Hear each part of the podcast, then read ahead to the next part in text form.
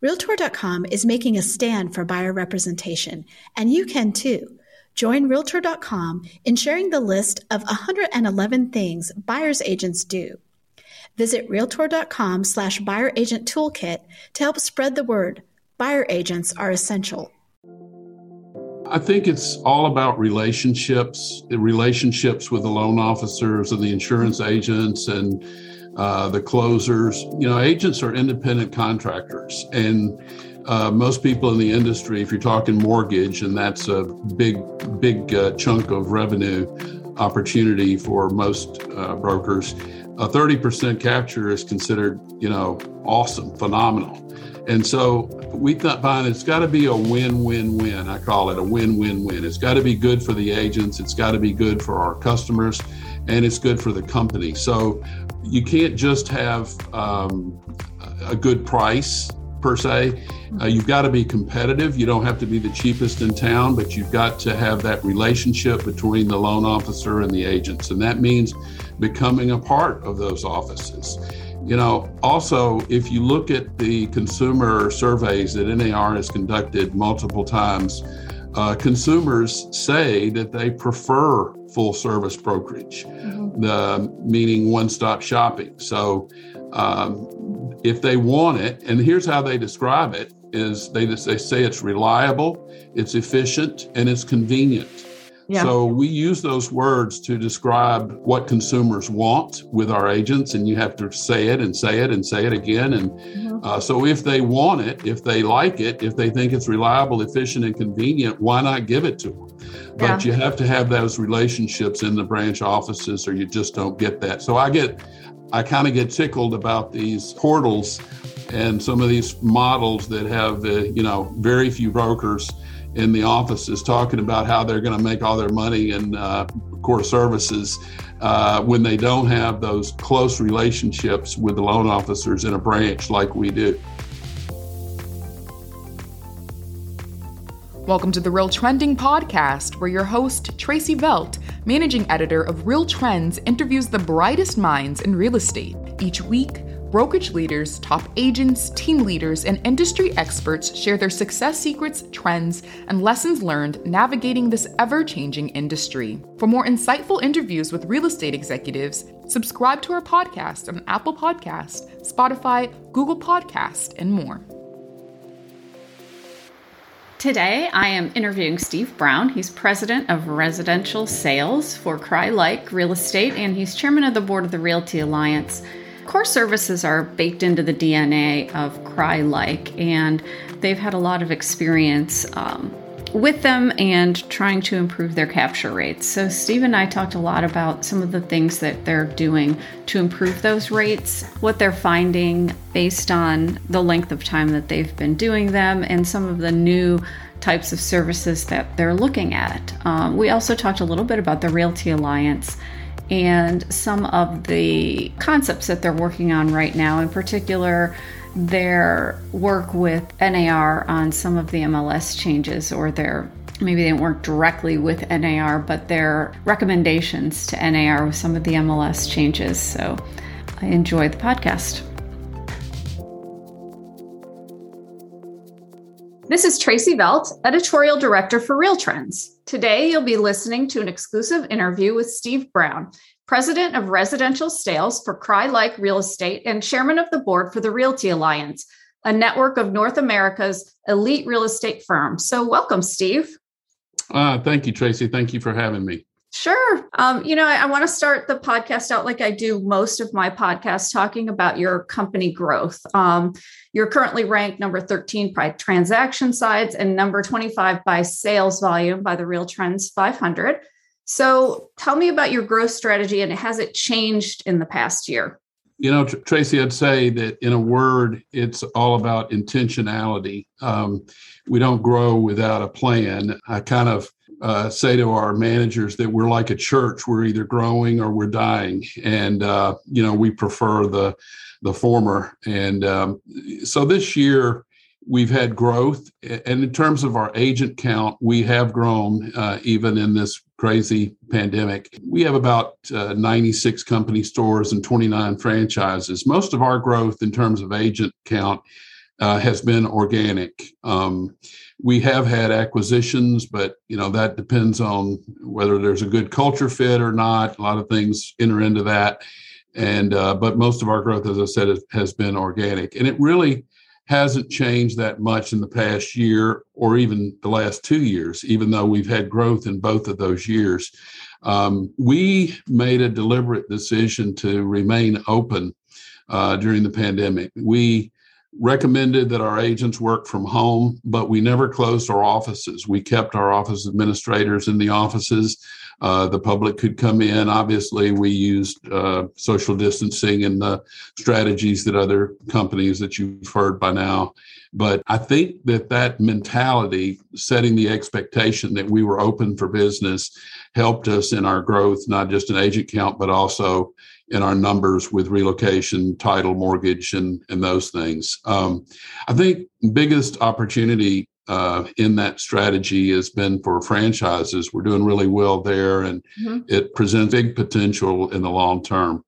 Yeah, definitely. Now, were any of the the areas that you're in um, were they all deemed essential so that real estate could? Yes, we were fortunate we were fortunate in that, and they were all de- deemed essential, and business grew in, in virtually every market that we're in. We're in eight regions in the southeastern states, United States, and so it does vary market to market, but uh, overall, our numbers we grew in, okay. in agent count and volume and units as well.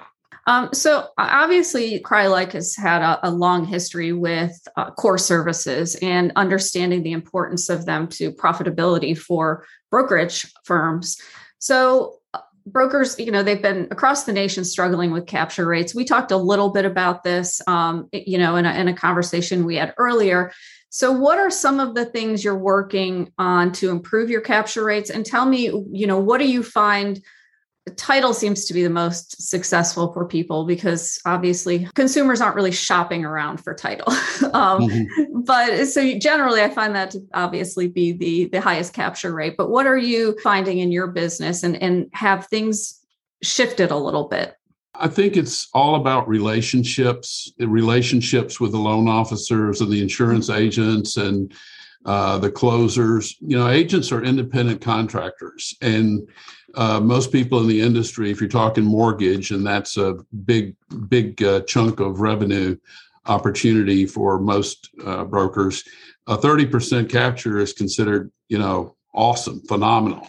And so we thought, find it's got to be a win-win-win. I call it a win-win-win. It's got to be good for the agents. It's got to be good for our customers, and it's good for the company. So you can't just have um, a good price per se. Uh, mm-hmm. you've got to be competitive. You don't have to be the cheapest in town, but you've got to have that relationship between the loan officer and the agents. And that means becoming a part of those offices. You know, also, if you look at the consumer surveys that NAR has conducted multiple times, uh, consumers say that they prefer full service brokerage, mm-hmm. the meaning one stop shopping. So um, if they want it, and here's how they describe it: is they they say it's reliable, it's efficient, and it's convenient. Yeah. So we use those words to describe what consumers want with our agents, and you have to say it and say it and say it again. And mm-hmm. uh, so, if they want it, if they like it, if they think it's reliable, efficient, and convenient, why not give it to them? But yeah. you have to have those relationships in the branch offices, or you just don't get that. So I get I kind of get tickled about these portals and some of these models that have, you know, very few brokers in the offices talking about how they're going to make all their money in uh, core services uh, when they don't have those close relationships with the loan officers in a branch like we do. Yeah, yeah.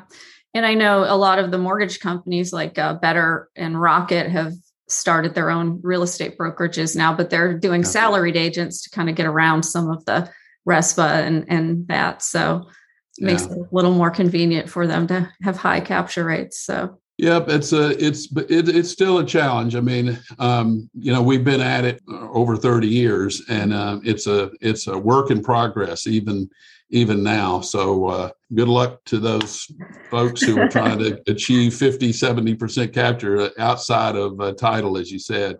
Now, do you are tell me more specifically what you're doing? I mean, in addition to like sales meetings, uh, you know, bringing in some of the loan officers to talk about products or trends, um, you know, are there other things that you found really successful in building those relationships?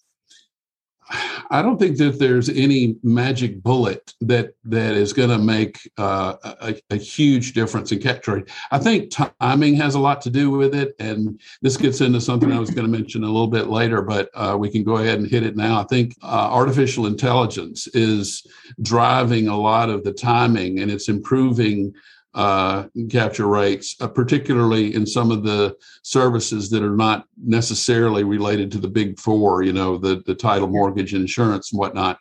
But I think it can be used there too. And I know that there are tests going on with some major brokerages around the country right now using artificial intelligence to uh, determine the best time to approach customers in their uh, cycle of home ownership. Yeah, well, that's that's interesting, and um, a little bit of that plays into some of the well, as far as the new financing options that are out there. Um, you know, knock and ribbon, and the they're not really new. Bridge loans are not new, and iBuying isn't really new, um, but they're repackaged and marketed in a different way to consumers are you doing any of that um, with your mortgage company? Are you partnering with any of these financing companies? Uh, yes. Um, it, it, you know, I, I tell our managers, and I think it's true that that it typically takes 18 to 24 months to inculcate any new tool or uh, system into your processes and make it become part of your culture. So it's difficult, you know, both of Ribbon and Easy Knock in our case uh, were introduced to our agents last year. And we've had really good success with Ribbon. We happen to fit into their growth plan. Uh, we are winning offers, there's no doubt, I think. And it's different from a bridge loan because bridge loans uh, don't guarantee uh, appraisals. You know, Ribbon gives us a number.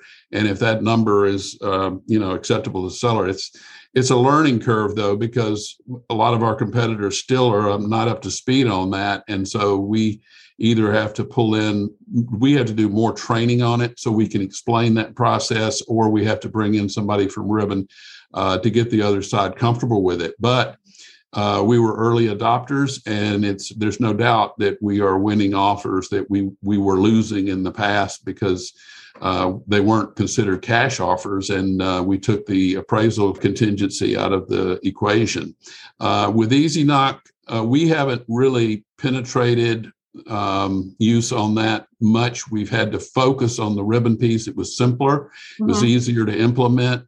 But I think down the line that that'll be something that we will embrace, and we will we will do more intensive training on it. Yeah, what I find in talking to just agents in general is they're a little confused about how to um, explain these services. To consumers or to the other agent. So, what mm-hmm. are you doing, um, or or the companies Easy Knock and Ribbon doing to help with that conversation? it's just constant training. It's it's talking about it in in in an elevator speech style at 1st mm-hmm. so that they get the big picture, and then filling in the holes afterwards. Uh, so we do multiple. I think we. I think I probably attended, you know, six a half a dozen uh, training videos on Ribbon, and now. Uh, they're even morphing a little bit. I'm not going to get ahead of the game here on what I've been told their plan is, but um, it's just you know, in any case, uh, the Pareto rule is alive and well. So we've got 20% of our agents that are early adopters and they jumped right on it. They got the idea, and um, a lot of people are following. And just like I said, it takes 18 to 24 months to really get this down deeper into the culture so that it's a natural thing for them to present. We call it the Crye-Leike Advantage. Mm-hmm. We don't call it ribbon per se. Right. It's white labeled. Mm-hmm. And um, we talk in terms, you know, Opendoor has just come into the Memphis market, and I think they're mm-hmm. going to be pretty aggressive here because it's a mm-hmm. low price buy box for them. And uh, so I expect them to be really active. They're active in Nashville, Atlanta, and soon Memphis. But a lot of our other markets, they're just not on their uh, radar yet. So we've got a little bit of advantage in some of those smaller markets, Little Rock, uh, yeah. Northwest Arkansas, Jackson, Mississippi. That you know they just they just haven't faced those challenges. Okay. Okay. Interesting. Um, now, as far as agent uh, recruiting and retention, that's always a challenge at, at, a brokerage, especially as the market segments and you've got all of these different options for agents to choose from, you know, Redfin to an EXP model, you know, those different models. And now with the mortgage companies getting into real estate and the salaried, which I guess is Redfin as well. So what are what are how have you had to change your strategy or maybe you haven't? Um, you know, what are what are you doing to, you know, recruit these agents and, and retain them? Well, I always say that a manager's most important job is to retain the good agents that you have. Yeah. And then your second most important job is to get more good agents. right. And that process never ends. Um, uh, you know, we over the last eight years, we've had a net increase of 500 agents. That may not sound like much when you consider some of these companies that are international, but a regional broker to have a net increase because you've always got people, you know, passing away, retiring their licenses, opening their own firms, especially in a, a really good real estate market like we have today. But uh, we've had that kind of growth, and I think it starts from the top of the company you know, uh, Harold Crye and Dick Leike are both very humble men. Uh, Harold Crye was in the military. Uh, he served in Korea, came back home to Arkansas, actually, but he came to work in Memphis at working for Container Corporation of America, a box company, got a mm-hmm. part-time real estate license, ultimately yeah. became the uh, sales manager for the largest real estate company at the time in 1977. Yeah. Dick Leike came from Atlanta, Georgia with the Dairy Queen organization. He was told to open up a regional office in Tennessee. He looked at Memphis and Nashville, chose Memphis, uh, but got a real estate license, worked full time, uh, became the top salesperson for that large company where Harold was the manager. And um, when they opened their company in 1977, uh, they wouldn't even take agents from the brokerage that they left. These were really humble guys. I always mm-hmm. say they were not born with silver spoons in their mouths. Mm-hmm. Um, they wanted to build a company that was exceptional. I can remember many, many times we were in a manager's meeting from 9 a.m. until noon every week trying to hammer out the best company. And, you know, fast forward years later, we ask our agents, what, uh, why do you stay at mm-hmm. Crye-Leike? And we created a word cloud from the answers that they gave us. And the most prominent words that were in that word cloud was broker support. Okay. And uh, the people mm-hmm. and, uh, you know, tools. Mm-hmm. Uh, commissions was much further down the line. Yeah. I can vividly remember when Century 21 in the 70s that we were all told that they were going to wipe out all the independents and you know and then it was RE/MAX and RE/MAX had a 100% commission oh my god what are we going to do how are we going to compete with that yeah. and then it was keller williams you know and the culture that they had and the mm-hmm. downline the you know the income that they were going to all have and you know today it's exp well we have grown through each iteration and each change of those competitors. They're good competitors, but our model, if we stay true to our core values, yeah. uh, is growing and is still good. So it's uh, it's intentional. I can remember somebody saying years ago that recruiting eventually solves all or most of your problems.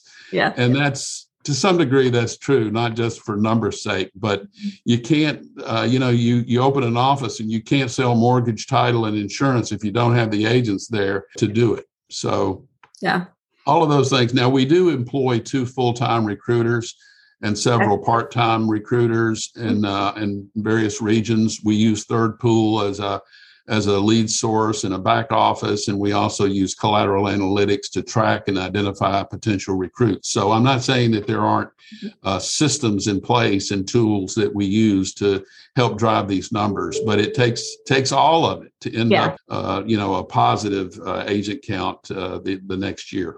And actually, that was going to be my next question um, because I, I, did know that you hire, you have a recruiting um, staff. So, mm-hmm. with that, uh, how much is on the managers versus recruiters um, to bring in solid agents? Well, we try to make sure that the managers understand that they can't be completely reliant yeah. on those recruiters. And uh, fortunately for us, we're known as a, tra- a, company that does a tremendous amount of training. Mm-hmm. We have uh, pre-licensed schools in, in all the major markets. And we've got education called Crye-Leike College, where we teach agents all the meat and potatoes from A to Z. And uh, we're known for that. So we get a lot of new agents that come into the business. It's always tougher to recruit experienced agents, especially in a good market. Yeah. You know, in a down market, they look and say, you know, maybe I need a change. But in a good market, you know, you take a $10 million producer, it's very difficult to get them to change. You know, there are some companies that are that are writing checks, they're buying agents, and we just don't do that. That's not part of our equation we rely on the managers day to day to use the tools like collateral analytics to identify those people that are down. Mm-hmm. I think it's easier to recruit an agent when they're having a bad year because they do say, I just need a change. Well, we can be that change when they yeah. make that change, but you have to you have to be intentional about it and you have to start uh, at the beginning and maintain a relationship long term so that you are the broker when they decide that they have to have that change or they need they think they need that change. Yeah. You know you talk about the analytics and, and the ai how does obviously that plays a huge role in your recruiting. Um, so tell me a little bit about how you're using that. Um, I, I, I don't I wouldn't say that uh, artificial intelligence is a key component in our recruiting yeah. strategy. It's a okay. little early.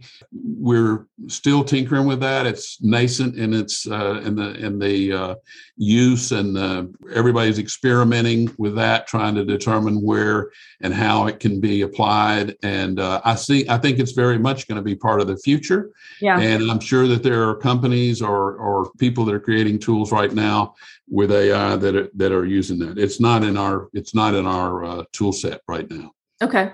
Okay. So I'm going to switch gears a little bit. We're going to talk about the Realty Alliance, your chairman. Um, and you mentioned that um, the TRA is taking the lead on sharing the broker perspective with NAR on the changes in governance and the MLS policy. And they recently voted in some, some new policies. So tell me a little bit about um, what you're seeing and what you'd like to see going forward. Um, and, and I think there are a couple policies that um, they were a little bit controversial. So that, that, recently that recently happened um, regarding the expected sales commission. I think you know having to report that. Yeah, I, you know that particular piece of it, I don't think is that uh, challenging. And a couple of the major um, portals and um, you know entities in the market i've already begun to show commission to the buyer's agent i right. think we need to be more transparent about that and i, I think that's a good idea um, first i'd say you know it's it's very difficult when you've got a board of directors over 900 people that are involved in that process and i think nar is trying to streamline that so that the executive committee has more authority uh, to approve the decisions. Uh, without having to have a vote on every committee decision. And that's probably a good thing if you have a diverse executive committee.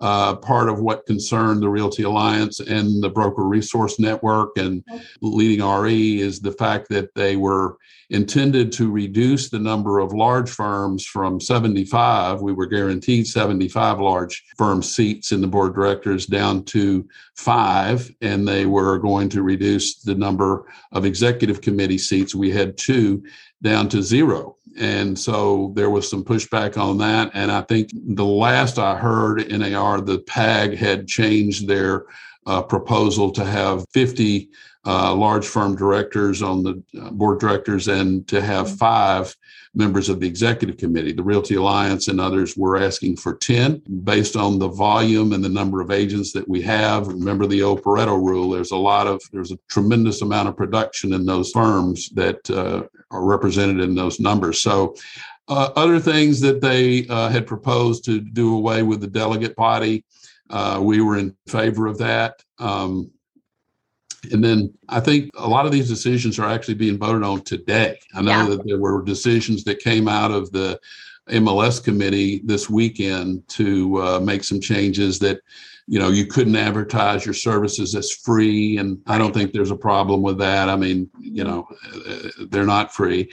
Uh, what i think wall street is pushing for is not only uh, transparency but to lower commissions and that has that has driven some of these consumer groups and um, uh, uh doj and ftc to sue uh, regarding commissions and um, you know what they deem to be a conspiracy. So we we must be more transparent in the way we do things and uh, explain to people what what it is we do. And I think we're the only group of professionals that have to go through testing and continuing education, everything else that are not unlike doctors and attorneys and CPAs. We only get paid if we are successful and yeah. people actually sit down and say, "Yes, I want to do this," but Right.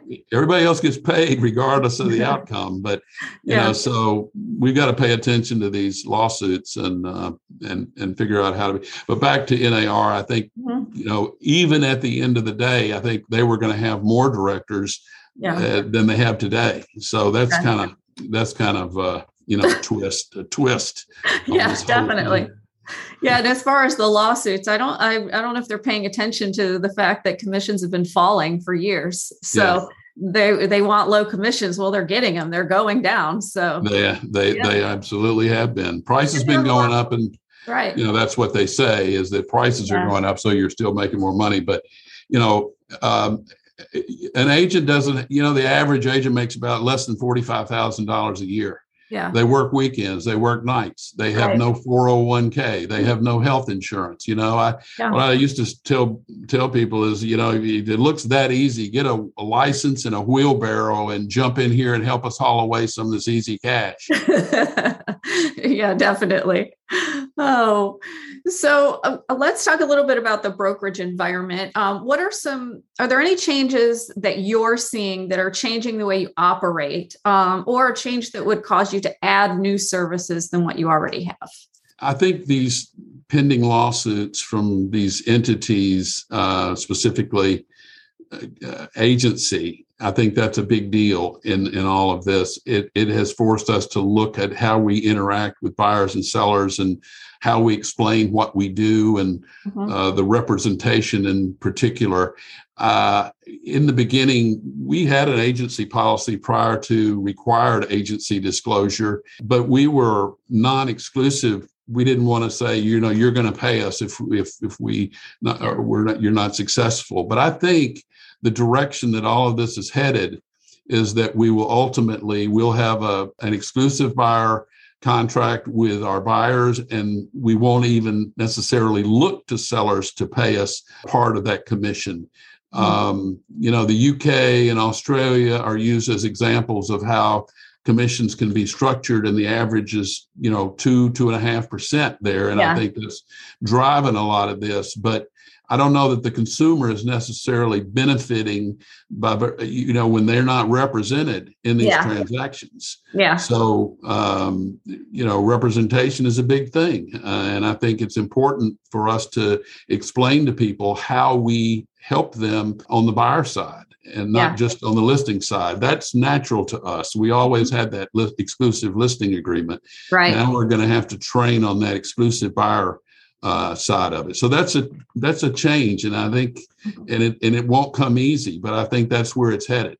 That's interesting, um, and and definitely, I know Florida went through a lot of different iterations of agency changes. Um, you know, to now being transaction broker or something like that. Mm-hmm. So, um, but they still, I think we do have an exclusive buyer representation um, yeah, I'm sure you do. Yeah. Um, you know, we modeled after Colorado and Tennessee, and mm-hmm. uh, uh, Oliver Frascona was an early uh, change agent for mm-hmm. uh, creating um, disclosed uh, dual agency, not only that, Right. but designated agency so that Yes. two agents in the same firm could represent their clients and, Mhm. and not have any conflicts there. And yeah. um, I think that's coming. I think that's Yeah. what's going to happen uh, at the end of the all of this, and then we'll see. Yeah. You know, if NAR can fend off all of these seven different lawsuits. Yeah, yeah, definitely.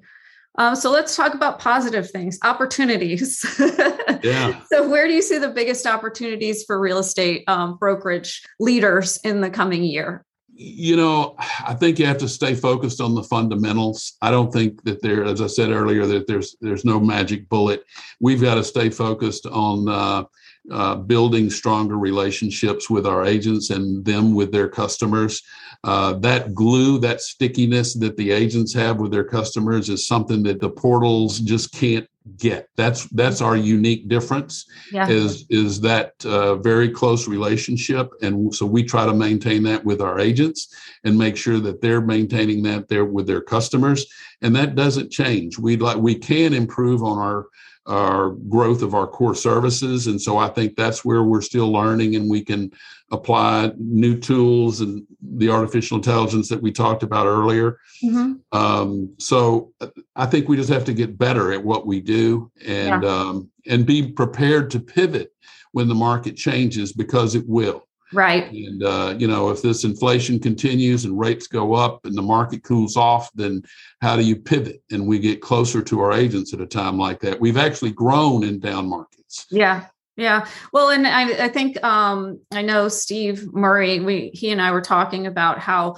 much um, a lot of the brokers increased the relationships with their agents uh, over COVID because they were doing weekly Zoom meetings and Right. really connecting, and that they have to be careful not to stop that just because the pandemic is easing and people Mhm. are back in the office. That it's the relationships are everything, um, Yeah. and and that's really important part of a successful firm. So Yeah, there's a there's a two sides of that argument. Uh, Mhm. Harold Crye says you can't sell title and mortgage to a one inch postage size picture yeah, on a Zoom screen. yeah, So it's a it's a push pull. I don't know. Uh, You know, we actually stopped doing Zoom calls uh, Mm-hmm. at some point to get our people back into the offices. yeah, I think we will meet a happy medium down the road uh, Mhm. so that we keep those people informed that are not in the offices. But um, we prefer them in the office. I No, I- I agree with you. Find a relationship. yeah. Yeah, and that that's kind of what I meant. They, you know, they did the Zoom calls because they couldn't be in person, but you've got to you've got to keep that going. Maybe not Zoom, but in some other form Right. that you're you're still reaching people like you did before. Absolutely. So, so my last question is just what does the future hold for Crye-Leike? You know being a better version of who we are staying staying true to our core values. Um, you know i think the, the challenge is to uh, reduce our physical footprint.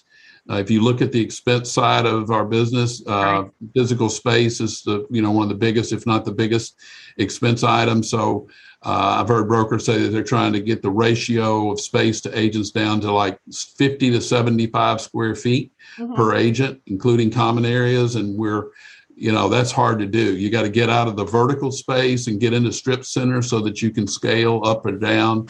It doesn't happen overnight, especially when you're in as many facilities as we are. So we're in that process now. And I think that that's going to be the future as agents work from home and they've got all the tools to do everything remotely. But then you have to create reasons to bring them together uh, so that they're not lone wolves. Lone wolves are recruitable. Yeah. And so you have to create reasons to bring people in, have fun, and uh, you know become more uh, successful. We're trying to drive our per person production up, Mhm. not just have a body shop. So Yep. you know we don't we don't want numbers for the sake of numbers. We want productive, happy people that work well together. Yeah, yeah, absolutely. And um, what are some of the ways that you're you're trying to drive that per agent productivity um, up? Well, CRB teaches you long time ago to Mm-hmm. divide your office into quartiles. Yeah. And that top quartile is pretty much on autopilot. So you just, but you can't forget them. You can't take them for granted. You have to let them know that you appreciate them.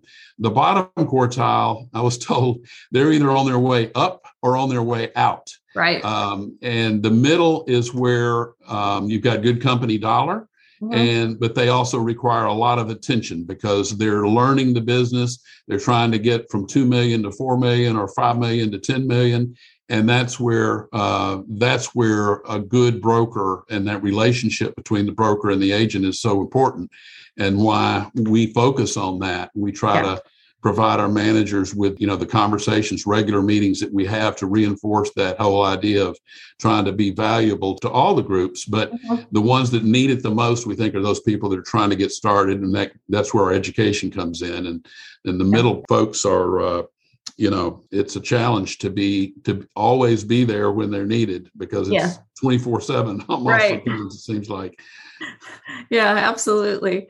Uh, well, Steve, thank you so much for talking to me today on the RealTrending podcast. I really appreciate all of your insights and knowledge through your experience in the brokerage industry. So, thank you. thank you Tracey i appreciate it had fun thank you